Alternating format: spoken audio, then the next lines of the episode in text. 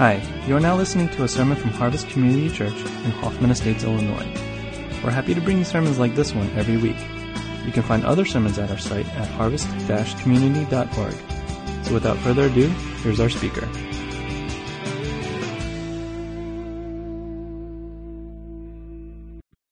I want to invite Scott Griezak, Executive Director of GRIP, to come and share with us what God is doing in their ministry. And then after that, Sean Proctor, who's also from GRIP, will come and bring the Word of God to us.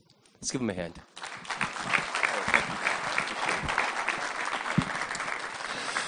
Oh man, it's um, you know, the older I get, Dave and I are growing old together.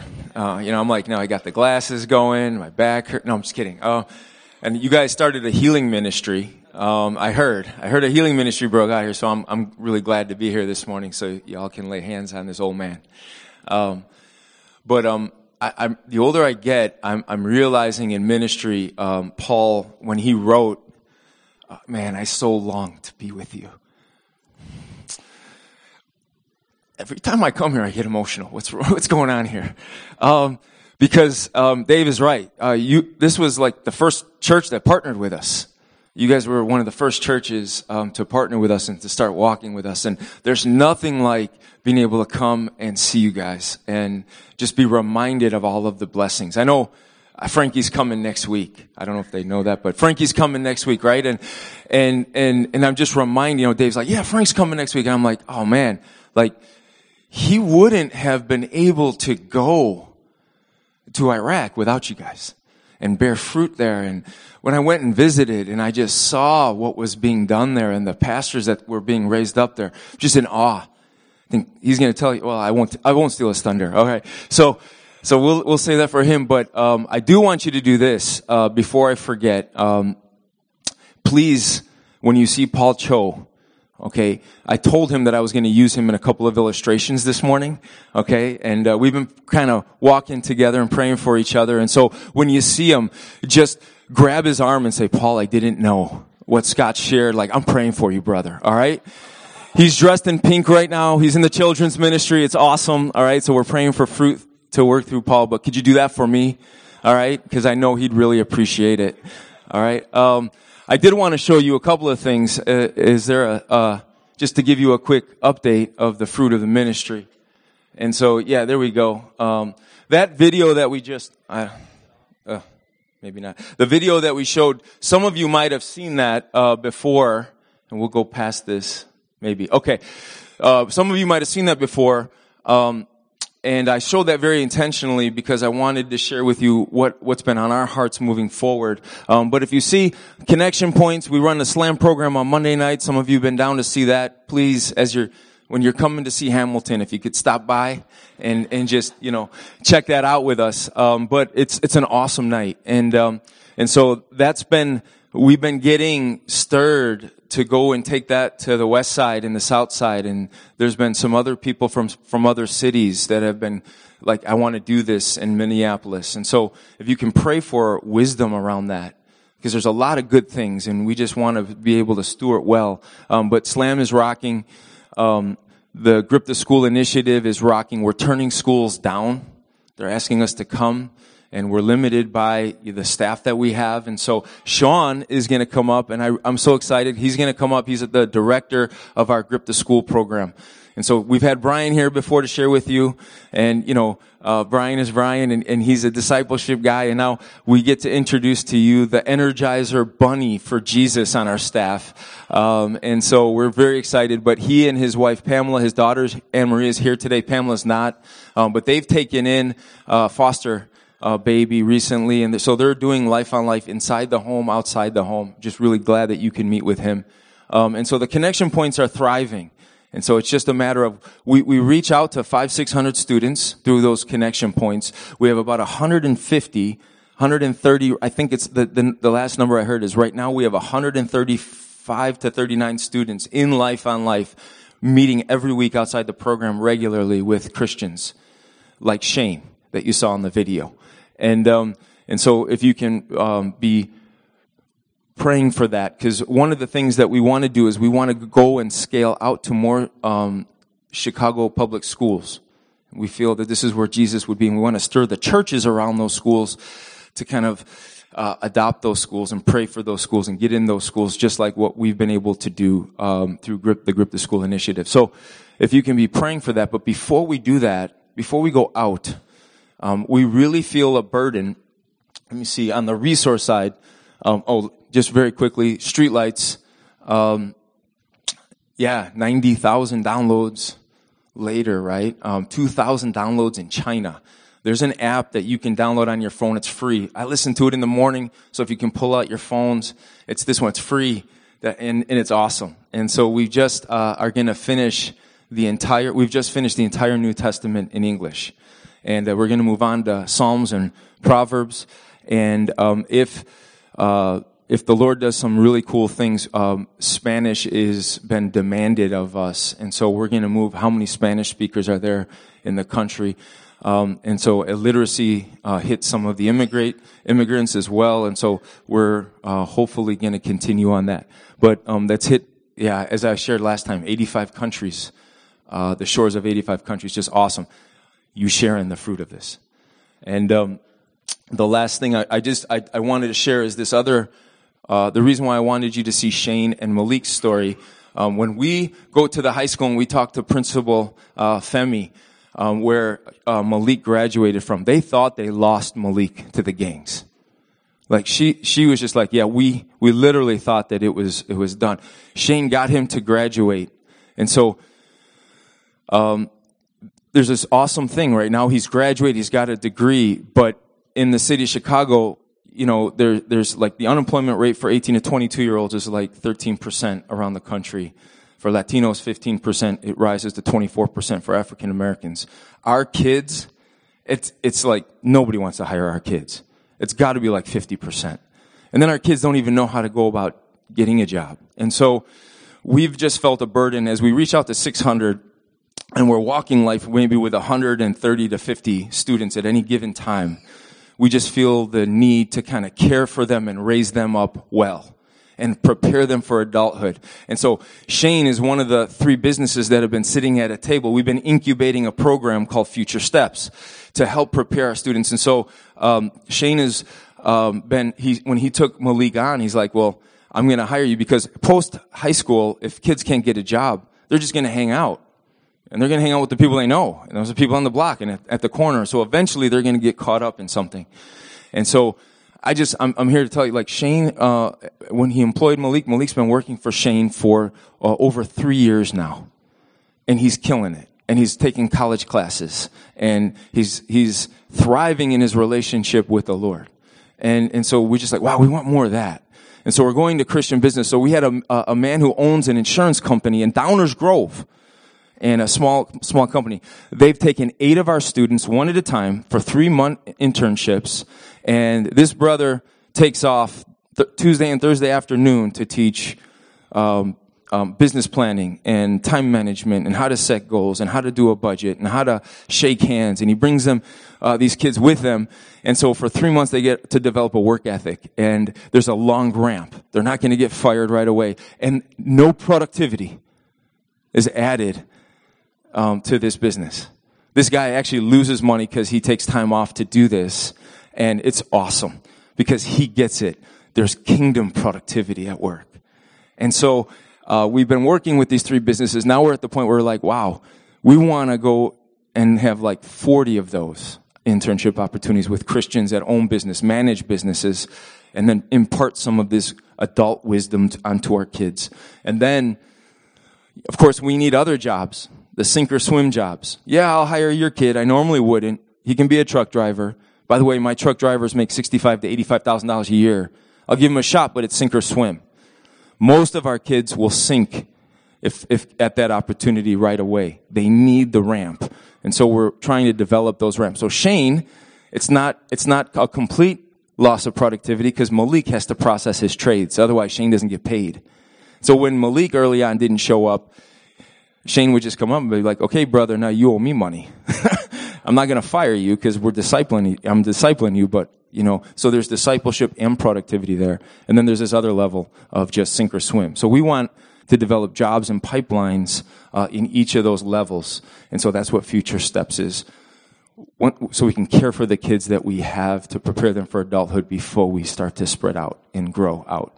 I don't know if that makes any sense, but you all share in the fruit of this. So I just want to say thank you so much. Um, you guys are near and dear to our hearts. There's nothing like coming and seeing and be able to pray with and talk with you guys. And so we're very blessed. So thank you so much for being a part of us. Um, I, am gonna. Can I pray for you before? Okay. Um, if we can pray. Um, Abba, Father, Lord, um, even as Pastor Frank read your word uh, in the hallway, Father God, we know, Lord, that um, apart from you, we can do nothing. Uh, Lord, we know this, uh, that's the story of this church. Uh, we've seen miracle after miracle uh, come from uh, a group of people, Lord, that have looked up to you and uh, cried out to you, Father, for you to be at work. And Lord, we've just seen so much fruit here. Lord, we know this is you and you and your work. So, Lord, we thank you, Lord, for the faithfulness of, of the folks here at Harvest. Would you continue, Lord, to empower the folks here, Lord, with your love through your Holy Spirit? Would you do that, Lord? So that, Father God, uh, Christ would continue to dwell in their inner being, Lord, that they would be rooted and grounded in Christ. That, Father God, even as this next season is potential buildings and, and plans kind of uh, you're unfolding before them, Father God, I just pray, Lord, that, that they would know with all the saints the depth, the breadth, the height, the length, Father God, of the love that you have for each person here. And out of that love, Lord, that it would just overflow into the people around them. Would you do that work in their lives? Would you fill us with the fullness of you, Lord? The fullness of your spirit by your power. And Lord, today, this afternoon, Lord, would you, would you energize us and fuel us and convict us and encourage us, Lord? Speak mightily, Father God, by the power of your Spirit to my brother Sean. Would you do that, Lord? Would you do the work today?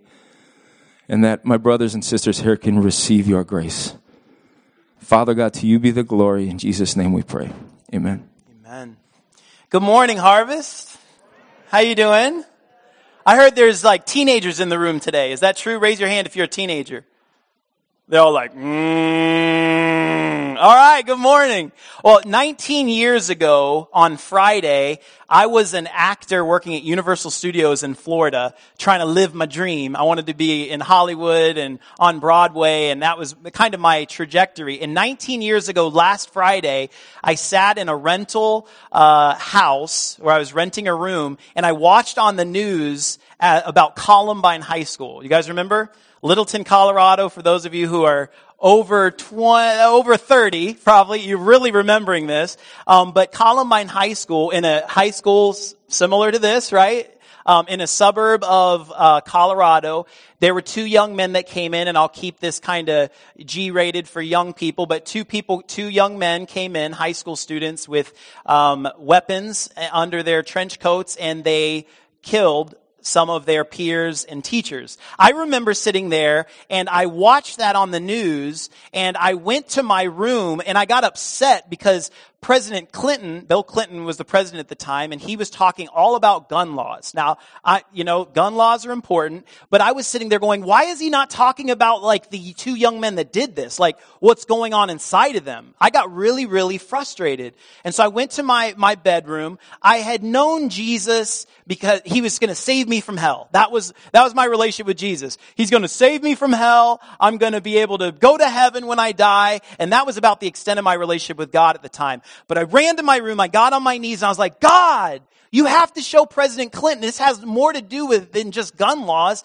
This has to do with high school students' hearts. There's, there's something going on. These two young men didn't just wake up one day, grab guns, walk in their school, and blow people up. Like there was something going on inside of them for a while. And I was like, you gotta like help him figure out what, like he needs to say something other than gun laws. And, and that was the first time in my life I heard God's voice. He said, Well, what are you going to do about it, Sean? And I was like, Oh, I don't know if you've ever prayed and asked God for something or told, you know, told God what you want and then he speaks to you and you're like, oh, hey. But I remember I, at that moment, I said, God, please use me in some way to make sure this does not happen in more high schools but don't make me do Christian drama and don't make me a pastor or ever work at a church because that stuff's really cheesy. And it's funny because 19 years later, I've been doing Christian drama. I've, I've, served as a pastor for five years in this city, but I'm also on staff with Grip Outreach for Youth as the Grip the School program director in Chicago public high schools. This is so weird. This is so crazy. Walking life with young people and connecting adults like yourselves into a high school just like this to walk life on life with a young person and impart hope the hope of the gospel. Separation of church and state is not an issue, ladies and gentlemen, just so you know. I always call separation of church and state, it's a demonic counterfeit used to invoke fear within the church to do nothing at all. That's what separation of church and state is. But when we step into public high schools in the city, the schools are open for the service. They're open for the adults to come in as teacher aides, volunteer support, hanging out with students using art, calligraphy, acting, music lessons. And then while we are serving the school, we get to build authentic, deep relationships with students go outside the walls. It's amazing. It's a gift. And I, am honored to stand before you today, a church that has supported us financially. The reason why I can do what I'm doing now is largely God using his people. So thank you so much. I feel like I'm kind of a, an extension of the family. Um, I do want to mention one other young man, Nicholas Cruz. Do you guys know Nicholas Cruz's name? So on, in February, right around uh, Valentine's Day, I wrote this down in a prayer email I sent my volunteers. And Nicholas Cruz was the young man who entered into Parkland uh, High School in Florida and did a similar act, right, in February.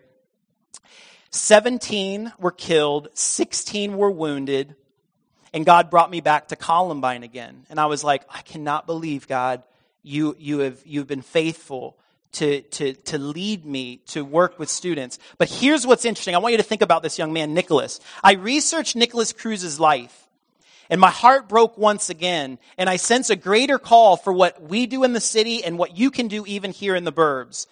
Students describe Nicholas as weird, as a loner, as someone who boasted about possessing guns and knives. And there, then there was his Instagram account and YouTube videos that indicated his obsession with guns and even stating he was going to be a school shooter one day. He was expelled from his high school last year for disciplinary reasons. But if you look a little deeper, there's a story under this young man's life. Nicholas and his biological brother were adopted as children. His adopted dad died of a heart attack when he was nine years old. How many of you lost your dad at nine? Maybe no, nobody yet? Okay. His adopted mom died last year due to complications from pneumonia. So this young man who was adopted as a child, and if you know anything about adverse childhood experiences, we have a six month old foster child in our home, and there are issues in her heart already from in utero to the first couple months of her life. And this young man, Nicholas, had been adopted. Then his dad dies at nine. Then his adopted mom dies last year. Often disturbed and with a reputation of being an outcast in school, it made me wonder who in his school was stepping up and identifying this young man and saying, Hey, can I be your friend? Hey, you're sitting alone at lunch. Yeah, he's a little weird, little loner. I see some stuff on YouTube. But what about investing in him? There was a family that did. They actually brought him into their home. The home that he had been living in when he committed the, the, the crime, the tragedy in Parkland, there was a family with a son who was a friend of his in school that brought him in. So there was a family. But then it made me go, was that family in Christ? Was that family able to identify deeper things in the soul of Nicholas and speak identity into his life? Now, I'm not saying that for sure, for sure, no one reached out. And for sure that family wasn't Christ followers. But ladies and gentlemen, we're going to see tragedies like that happen if adults that are in the church do nothing. And if young high school students in high schools don't reach out outside of their own comfort zone, we're going to see more brokenness happen. And so I'm, I'm grateful and honored to be with you guys this morning. I walk life with three young men that I met at Wells High School. Jamal, Israel, and Tommy. All three of them have graduated, but there's ups and downs in life, right? Like they've been, my daughter right here, Anne Marie, she, we had Tommy live with us. We had a 18 year old young man live with, you know, a mom, dad, and a, of a six year old daughter, you know, people are like, you're crazy, or like, we love Tommy, you know? And so as we've walked with them, Jamal, Tommy, and Israel, they've gone through ups and downs. Jamal's in a low right now just like our own kids, right? Just like us. Come on, adults. Like, how many of you are on a high? Oh, we're at church. Smile. Praise the Lord. Bless you, brother. Bless you, brother. You leave and you go, ah! Start yelling at your wife and I'm just, I'm, I'm being, well, I mean, it's true, right? I mean, it happens. We're real people. But I'm honored to be able to be with you here today. And I'm not going to talk about Grip the School anymore because as I prayed, when I heard that I was going to preach, I was like, oh, am I supposed to preach on discipleship? And I felt like God was like, why don't you ask me what you want to, what I want you to share? And so as I prayed, I, I actually, the Lord was really sweet. He said, and I was sick. Actually, actually, I was on flat on my back going, Lord, in two weeks, I'm preaching at Pastor Dave Lee's pulpit. This is like an honor. This man's like awesome. And, and this is what the Lord said remind them of their first love. And I was like, oh no. Oh no. Oh no, Lord. Because you know what that meant? That meant, Sean, do you remember who your first love is? Before ministry, before family, before mission, before all of these things, do you remember? Do you remember when you fell in love with me, Sean? And it fueled everything you did. And so I have a very brief, maybe, message to share with you this morning. Um, I do have a, do you have the clicker? Let me grab this. I'm going to show you a picture of a gentleman. I don't know if you guys know who this is, um, but his name is Charles Templeton. Anybody know Charles Templeton? Okay. Let me read you a real quick story about Charles Templeton. So this, this handsome looking man, um, was a peer of Billy Graham. Everybody know Billy Graham? Just passed away actually a couple days after the Parkland shooting. It was such a unique, like, dichotomy of, like, events. It's prophetic. God's moving. God's, God's speaking. If you have ears to hear what the Spirit's saying, you'll hear. But he was a, he was a peer of Charles Temple, uh, of Billy Graham. The legend has it that Charles Templeton was going to have a greater ministry than Billy Graham.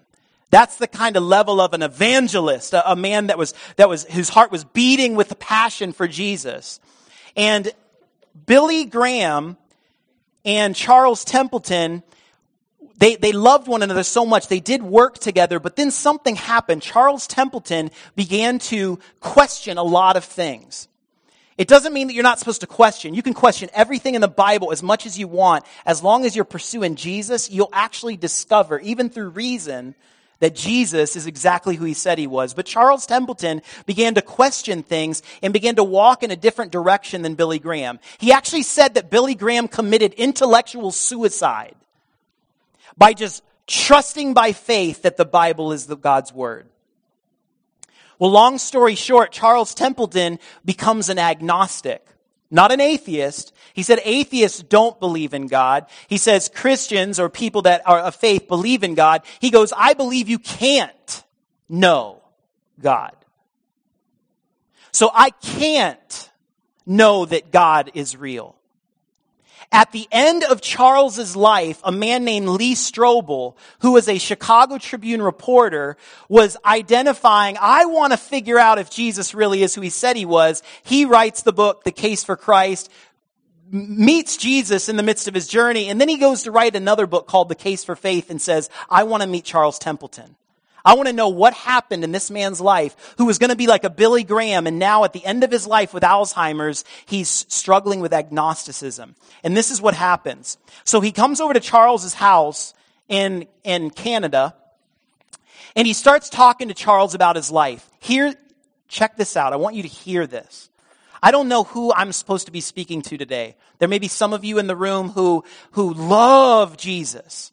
And, and the love of Jesus fuels the love for your wife, your husband, your children. Some of you in here, loved Jesus and, and life has just gotten busy and, and responsibilities or maybe even ministry and it's kind of like you're trying to, you're trying to kind of get back to something and some of you in here are kind of like, man, I'm questioning a lot of things. I, I, I'm not going to say I love Jesus because it's not true. And, and, and to all of you, I believe God is wanting to share something with you. Listen to what happened when Lee Strobel asks Charles about Jesus himself. Watch. How do you assess this, Jesus? Templeton's body language softened. It was as if he suddenly felt relaxed and comfortable in talking about an old and dear friend. His voice, which at times had displayed such a sharp and insistent edge during the interview, now took on a melancholy and reflective tone. His guard seemingly down, he spoke in an unhurried pace, almost nostalgically, carefully choosing his words as he talked about Jesus. Listen to what Templeton says. He was, Templeton began, the greatest human being who has ever lived. He was a moral genius. His ethical sense was unique. He was the intrinsically wisest person that I've ever encountered in my life or in my readings. His commitment was total and it led to his own death, much to the detriment of the world. What could one say about him except that this was a form of greatness? Lee Strobel was taken aback. You sound like you really cared about, you really care about him. Templeton says, well, yes. He's the most important thing in my life. I, I, I, he stuttered, searching for the right word. I know it may sound strange, but I have to say, I adore him. Lee Strobel wasn't sure how to respond. You say that with some emotion, Lee said. Well, yes. Everything good I know, everything decent I know, everything pure I know, I learned from Jesus. Yes, yes, and he was tough. Just look at Jesus. He castigated people. He was angry. People don't think of him that way, but they don't read the Bible. This is Templeton's words. He had a righteous anger. He cared for the oppressed and exploited. There's no question that he had the highest moral standard, the least duplicity, the greatest compassion of any human being in history. There have been many other wonderful people, but Jesus is Jesus. Lee Strobel says, and so the world would do well to emulate him? And Templeton says, Oh my goodness, yes. I have tried and try is as far as I can go to act as I have believed he would act. That doesn't mean I could read his mind because one of the most fascinating things about him was that he often did the opposite thing you'd expect. Abruptly, Templeton cut short his thoughts.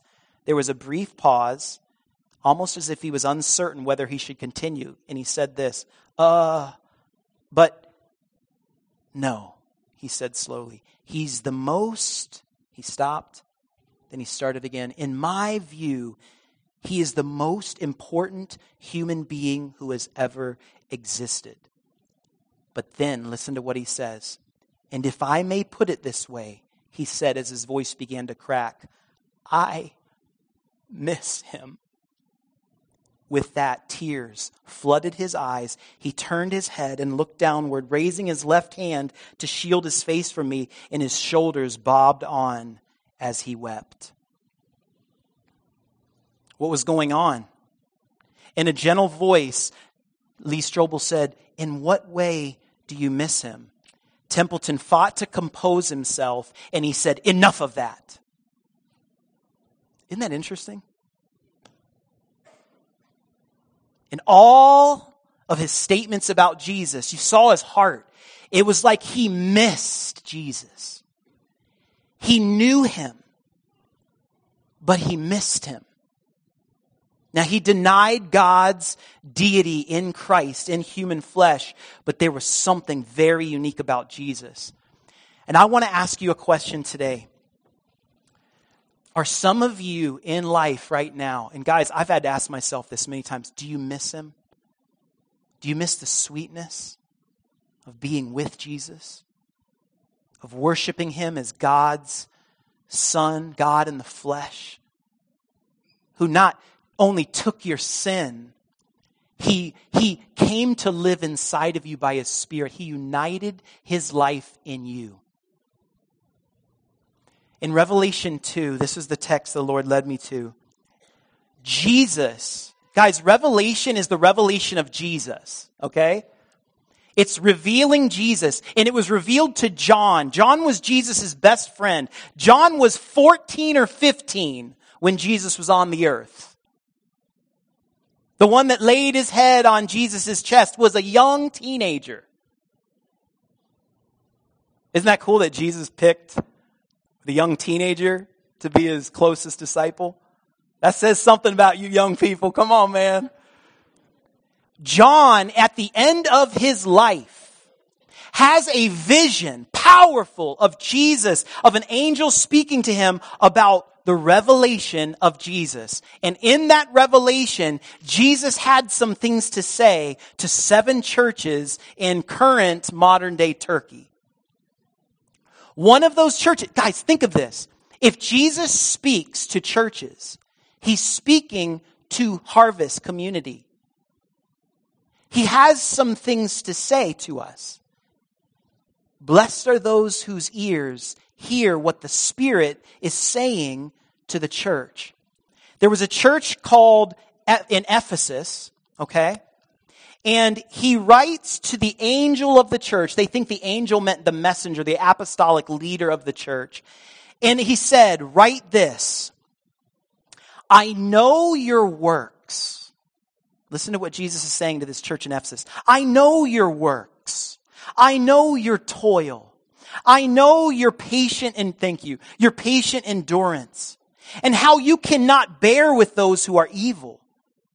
But you've tested those who call themselves apostles and are not, and you found them to be false. Jesus says, I know, church, you are enduring patiently. You're bearing up for my name's sake, and you've not grown weary. I have this against you that you have abandoned the love you had at first. Another word for abandoned meant deserted. The love you had at first. Pause before you go to the next scripture. Ladies and gentlemen, Ephesus was the third largest city in the, in the ancient world. It was wealthy. It had the greatest revival in terms of the number of people when the gospel got to their shore. You can read in Acts 19 through 21. It was the third kind of city revival that took place as recorded in Acts. But here's the crazy thing.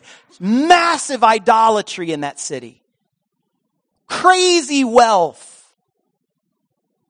And when Paul wrote Ephesians, decades before Jesus says this about the church, do you know what Paul said?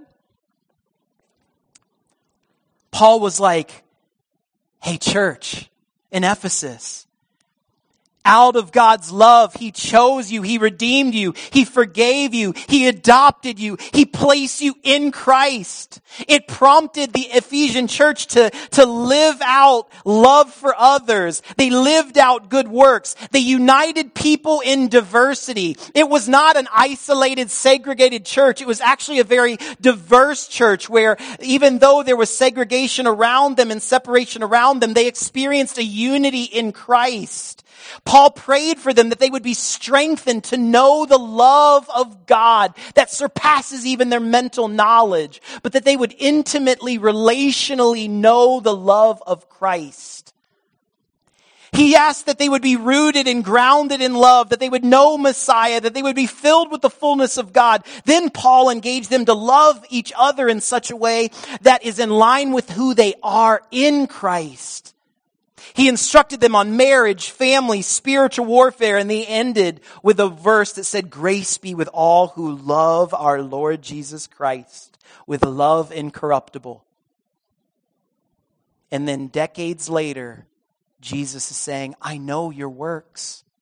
I know your toil. I know you're patiently enduring under opposition. But church in Ephesus, I have this against you. You've abandoned the love you had at the first. I don't know where Harvest Community is. I really don't. I, I don't, I'm not actively engaged with you on a daily or weekly basis. But ladies and gentlemen, I, in my, in ministry, in, in 19 years from that time at that bed to this time in Chicago, the Lord has called me back to return to the first love so many times. Because we get used to things. We get used to playing instruments and singing songs and having food and setting up a church and a school and, and, and doing life. But you know, I, I, I, think of, let, let, me, let, me, let me say what Jesus may have said to them in a little bit of different language. John, correct the church for lacking love for me like they used to. Back in the revival decades earlier, their first love was fresh and alive. They were serving me because they loved me. But now, church, you serve me, but you're disconnected from me. One of the most active, engaged, ministry oriented churches in Ephesus, but Jesus said they don't love me like they used to. That troubles me, John, because I love them. And I want to minister through them out of the love they have for me. Look at what he said they must do. Go ahead. Remember, therefore, from where you have fallen. Remember. Remember what it was like to spend time with me in my presence where you would hear my voice in your home, in the gathering, in your fam. Remember from where you have fallen and repent. It's not, oh God, oh, what do I gotta do to be right with you? No, repent is, Jesus. It's, it's regazing upon Him. It's a turning, it's a viewing, it's a, it's a turning from and looking at. It's, it's not turning from and where do you go? It's running to Him. It's fleeing temptation, running to somewhere to Jesus. It's, it's gazing upon Him again. Repent and then watch and do the works you did at first. Do you remember when you fasted and prayed? Not because Pastor Dave said, hey, we're fasting this month, but because you longed for the bridegroom? Ladies and gentlemen, when I got up from my knees at that bed as a 20 year old, 20, what was I, 21 year old actor, do you know what God led me into about a year later? He gave me a revelation of the Father's love. Late teenagers, I was sitting in a seat in a prayer meeting. And this person came over and started praying for me. I got a vision. What? Visions happen? Yeah, they happened in the scripture. I got a vision. I saw myself on the uh, embraced as as as a father would embrace a child with by Jesus. And as they were praying over me, they were praying that I would receive a revelation of the Father's love.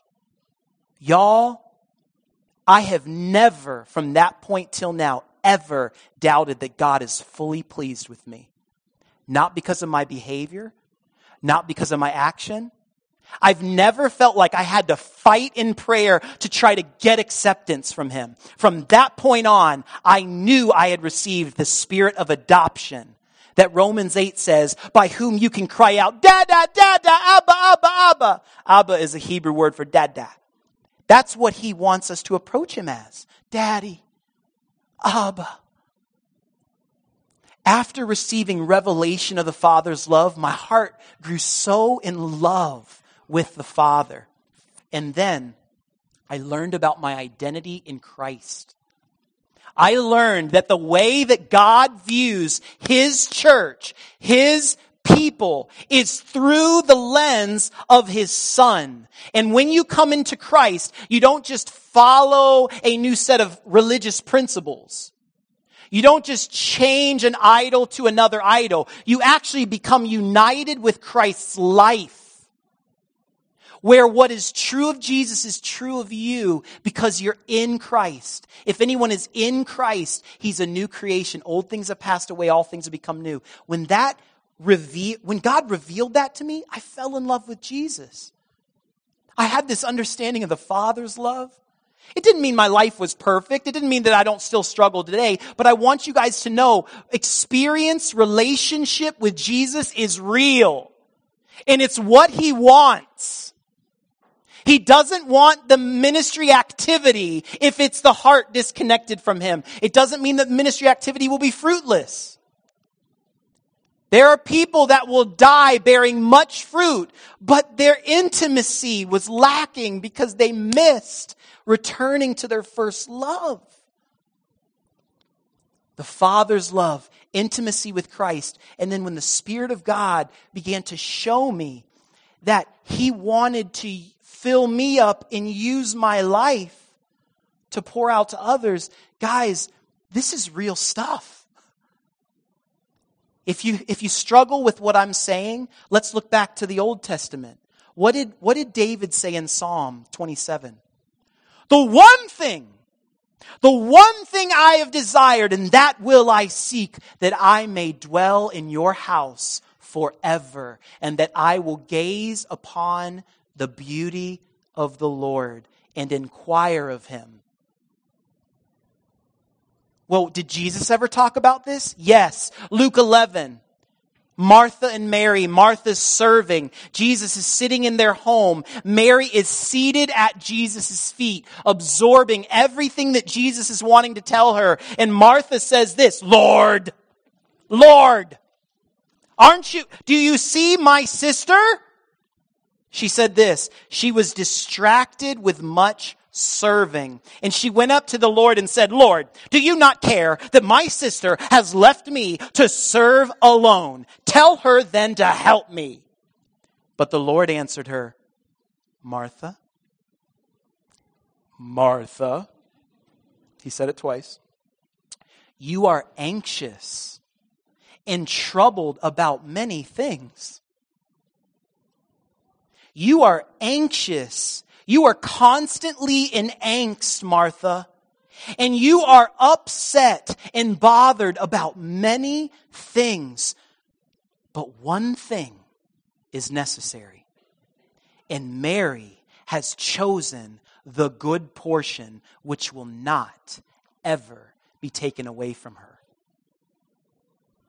One thing. David, the one thing. Jesus, the one thing.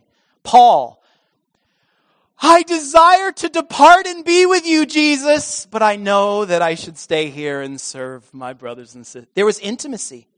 I long to know Christ and Him crucified in the fellowship of His sufferings, the power of His resurrection.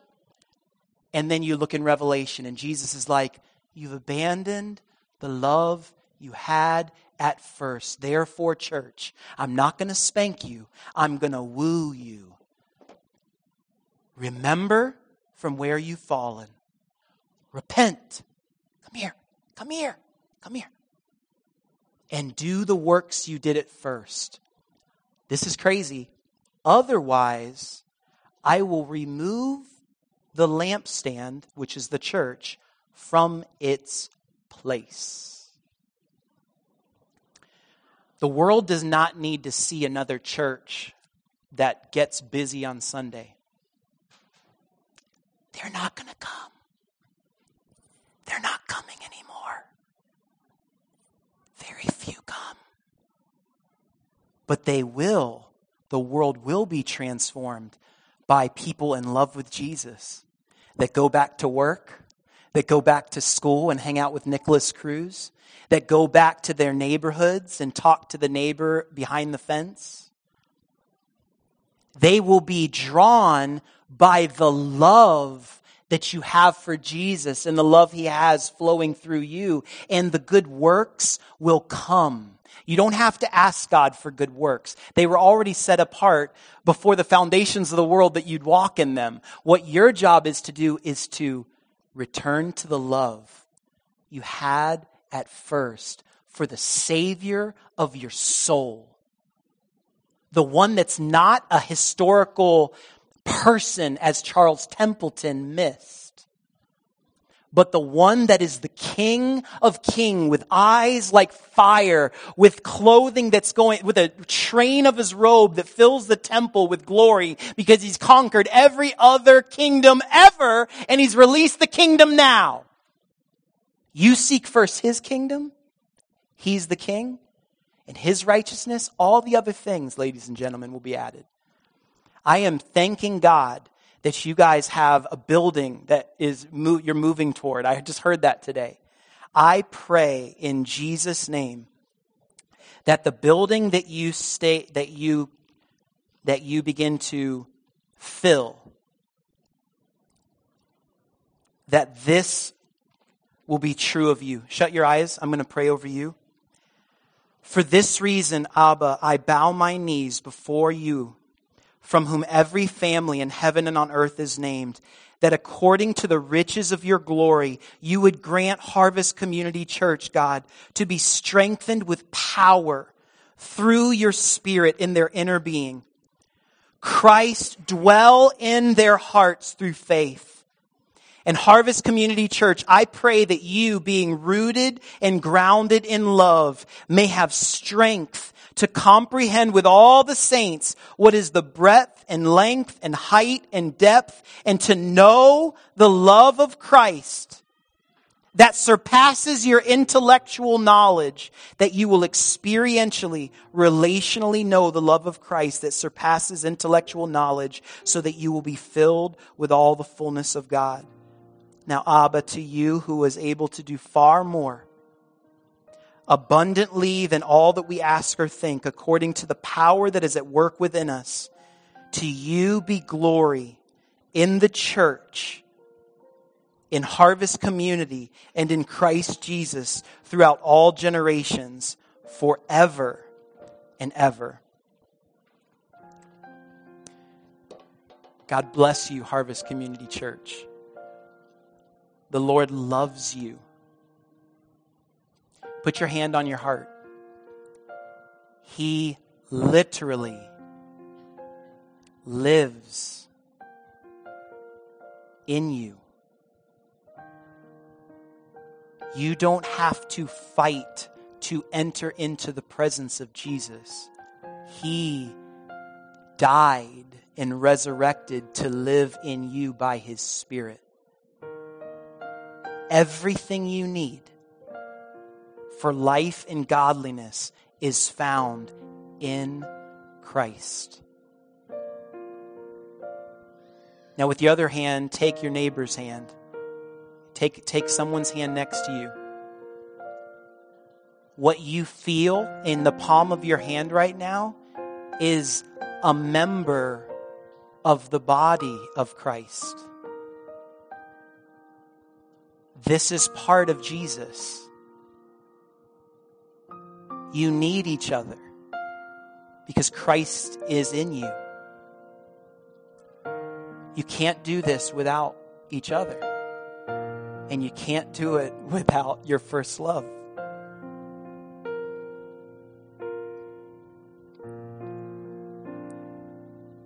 There's going to be a revival. Before Jesus comes back and touches his feet, his own pierced feet on this planet, you will see him do exceedingly above and beyond what you could ask, think, or imagine.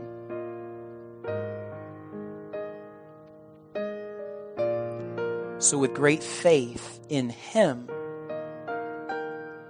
I pray that you will never have to hear, This I have against you. Return to your first love. And if you do, He'll be gracious. He'll woo you back again. Our teenagers need to see moms and dads and peers. Oh God, they need to see, they need to see the love of Christ so desperately. So lay down religion, Harvest Community. And remember that you are a part of the body of Christ. He is the head. You're members of the body, and you are dearly, dearly loved.